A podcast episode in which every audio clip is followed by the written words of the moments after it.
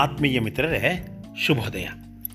ಸಂಕ್ರಾಂತಿ ಸಂಕ್ರಾಂತಿ ಇಂದಿನ ಮನದಾಳದ ಮಾತಿನ ವಿಷಯ ಸಂಕ್ರಾಂತಿ ಸಂಕ್ರಾಂತಿ ಕುರಿತಾಗಿ ನನ್ನ ಮನದಾಳದ ಒಂದು ನಾಲ್ಕು ಮಾತುಗಳನ್ನು ಎಂದಿನಂತೆ ಆಲಿಸಿರಿ ಹಾಗೂ ಪ್ರೋತ್ಸಾಹಿಸಿರಿ. ಮೊಟ್ಟ ಮೊದಲನೆಯದಾಗಿ ಸರ್ವರಿಗೂ ಮಕರ ಸಂಕ್ರಾಂತಿ ಹಬ್ಬದ ಹಾರ್ದಿಕ ಶುಭಾಶಯಗಳು.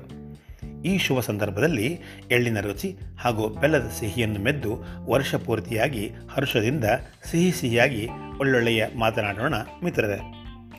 ಹಿಂದೂ ಪಂಚಾಂಗ ಪದ್ಧತಿಯ ಪ್ರಕಾರವಾಗಿ ಸಾಮಾನ್ಯವಾಗಿ ಯುಗಾದಿ ಹಬ್ಬವನ್ನು ನಾವು ಆಚರಿಸುವ ನೂತನ ವರ್ಷದ ಮೊದಲ ಹಬ್ಬವಾದರೂ ಆಂಗ್ಲ ಕ್ಯಾಲೆಂಡರ್ ಪದ್ಧತಿಯ ಪ್ರಕಾರ ಜನವರಿ ಮಾಸದ ಹದಿನಾಲ್ಕು ಅಥವಾ ಹದಿನೈದರಂದೇ ಆಚರಿಸಲ್ಪಡುವ ಮಕರ ಸಂಕ್ರಾಂತಿ ಅಥವಾ ಮಕರ ಸಂಕ್ರಮಣವನ್ನು ಮೊಟ್ಟ ಮೊದಲ ಹಬ್ಬವನ್ನಾಗಿ ಆಚರಿಸುತ್ತೇವೆ. ಅಬಾಲ ವೃದ್ಧರಾದಿಯಾಗಿ ಕುಣಿದು ಕುಪ್ಪಳಿಸಿ ಸಂಭ್ರಮಿಸುವ ಸಂಕ್ರಾಂತಿ ಹಬ್ಬವನ್ನು ದೇಶದೆಲ್ಲೆಡೆ ಬೈಸಾಖಿ, ಭೋಗಿ, ಪೊಂಗಲ್, ಲೋಹಿರಿ, ಬಿಹು, ಭೋಗಾಲಿ ಬಿಹು ಮುಂತಾದ ಅನೇಕ ಹೆಸರುಗಳಿಂದ ಕರೆದು ಆಚರಿಸಲಾಗುತ್ತದೆ. ಆಯಾ ಧಾರ್ಮಿಕ ಹಿನ್ನೆಲೆಯಲ್ಲಿ ಹಾಗೂ ಸ್ಥಳೀಯ ಪದ್ಧತಿಯ ರೀತಿ ರಿವಾಜಿನಲ್ಲಿ ಕಟಾವು, ಕೊಯ್ಲು, ಕೊಯ್ಯಿಲು, ಫಸಲು, ಇಳುವರಿ, ಸುಗ್ಗಿ ಎಂದು ಕರೆಯಲ್ಪಡುವ ಬೆಳೆದು ನಿಂತ ಪೈರಿನ ಶೇಖರಣೆ ಪೂಜೆಯೊಂದಿಗೆ ಆರಂಭವಾಗುವ ಸಂಕ್ರಾಂತಿ ಹಬ್ಬವದು ನಾಲ್ಕು ದಿನಗಳ ಕಾಲವನ್ನು ಭೋಗಿ ಸಂಕ್ರಾಂತಿ, ಸೂರ್ಯ ಸಂಕ್ರಾಂತಿ, ಮಟ್ಟು ಸಂಕ್ರಾಂತಿ ಹಾಗೂ ಕನುಮ ಸಂಕ್ರಾಂತಿ ಹೀಗೆ ಆಚರಿಸಲಾಗುತ್ತದೆ. ಕೆಲವೊಂದು ಕಡೆ ಭೋಗಿ ಸಂಕ್ರಾಂತಿ ಅನ್ನುವ ಎರಡು ದಿನಗಳ ಅಥವಾ ಭೋಗಿ ಸಂಕ್ರಾಂತಿ ಕನುಮ ಅನ್ನುವ ಮೂರು ದಿನಗಳ ಅವಧಿಗೂ ಈ ಹಬ್ಬವನ್ನು ಆಚರಿಸಲಾಗುತ್ತದೆ. ಸಾಧಾರಣವಾಗಿ ಚಳಿಗಾಲದಿಂದ ಬೇಸಿಗೆ ಕಾಲದ ಕಡೆಗೆ ಅಡಿ ಇಡುವ ಈ ಹಬ್ಬದ ಪ್ರಾಮುಖ್ಯತೆ ಹೀಗಿದೆ. ಸಂಕ್ರಾಂತಿ ಅಥವಾ ಸಂಕ್ರಮಣ ಎಂದರೆ ಸೂರ್ಯನು ಒಂದು ರಾಶಿಯಿಂದ ಮತ್ತೊಂದು ರಾಶಿಗೆ ಪ್ರವೇಶ ಮಾಡುವ ಸಮಯ. ಒಟ್ಟಾರೆಯಾಗಿ ಹನ್ನೆರಡು ಸಂಕ್ರಮಣಗಳನ್ನು ಹೊಂದಿರುವ ನಮ್ಮ ಹಿಂದೂ ಪಂಚಾಂಗ ಪದ್ಧತಿಯಲ್ಲಿ ಮೊದಲನೆಯದಾಗಿ ಕಂಡುಬರುವ ಮಕರ ಸಂಕ್ರಾಂತಿ ಹಬ್ಬದ ದಿನದಂದು ಸೂರ್ಯನು ಧನುರಾಶಿಯಿಂದ ಮಕರ ರಾಶಿಗೆ ಪ್ರವೇಶ ಮಾಡುವ ಈ ಪುಣ್ಯಕಾಲವನ್ನು ಪರ್ವಕಾಲವನ್ನಾಗಿ ಆಚರಿಸಲಾಗುತ್ತದೆ. ಸೂರ್ಯದೇವನು ದಕ್ಷಿಣಾಯಣದಿಂದ ಉತ್ತರಾಯಣದೊಳಗೆ ತನ್ನ ಪಥಸಂಚಲನವನ್ನು ಹೊರಳಿಸುತ್ತಾನೆ.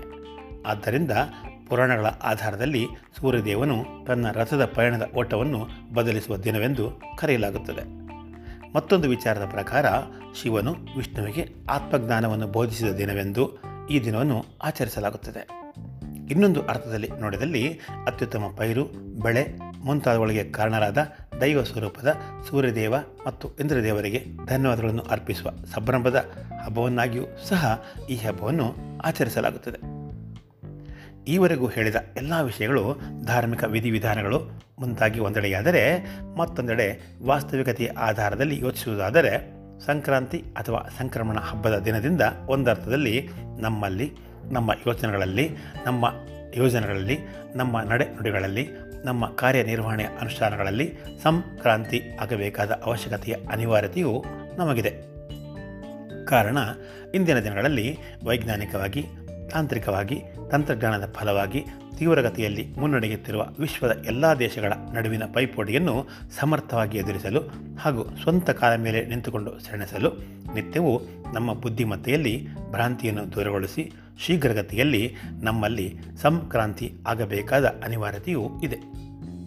ಅದೇ ತೆರನಾಗಿ ಸಂಕ್ರಮಣದ ಸಂದರ್ಭದಲ್ಲಿ ಚಳಿಯಿಂದ ಹೆಪ್ಪುಗಟ್ಟಿದ ಜಡತ್ವವನ್ನು ಮೈಕೊಡಿಕೊಳ್ಳುವ ಮೂಲಕವಾಗಿ ಆಕ್ರಮಣಕಾರಿಯಾದರೂ ಚೇತೋಹಾರಿಯ ಮನೋಭಾವದೊಂದಿಗೆ ಜಾಗೃತರಾಗಿ ಸೆಣಸುವ ಮನೋಭಾವವನ್ನು ನಾವುಗಳೆಲ್ಲರೂ ರೂಢಿಸಿಕೊಳ್ಳಬೇಕಿದೆ. ಇದಕ್ಕೆ ಪೂರಕವಾದ ವಾತಾವರಣದ ನಿರ್ಮಾಣದ ಕಾರ್ಯವು ನಮ್ಮ ಜಾಗೃತವಾದ ಬುದ್ಧಿಮತ್ತೆ ಹಾಗೂ ಸಕ್ರಿಯ ಕ್ರಿಯಾಶೀಲತೆಯ ಮೇಲೆ ಆಧಾರಿತವಾಗಿರುತ್ತದೆ. ಅಂತೆಯೇ ನಿರಂತರ ಚಲನಶೀಲತೆಯನ್ನು ಮೈಗೂಡಿಸಿಕೊಂಡು ಕಾರ್ಯನಿರ್ವಹಿಸಲು ಸದಾ ಸನ್ನದ್ಧರಾಗಬೇಕಿದೆ. ನಾವುಗಳು ಇಷ್ಟನ್ನೂ ಮಾಡದೆ ಮಂದಗತಿಯಲ್ಲಿ ಸಾಗಿದಲ್ಲಿ ನಾಗಾಲೋಟದಂತೆ ತೀವ್ರಗತಿಯಿಂದ ಬದಲಾಗುತ್ತಿರುವ ಜಗತ್ತು ನಮ್ಮನ್ನು ಇದ್ದಲ್ಲಿಯೇ ಬಿಟ್ಟು ಮುಂದೆ ಹೋಗಿಬಿಡುತ್ತದೆ.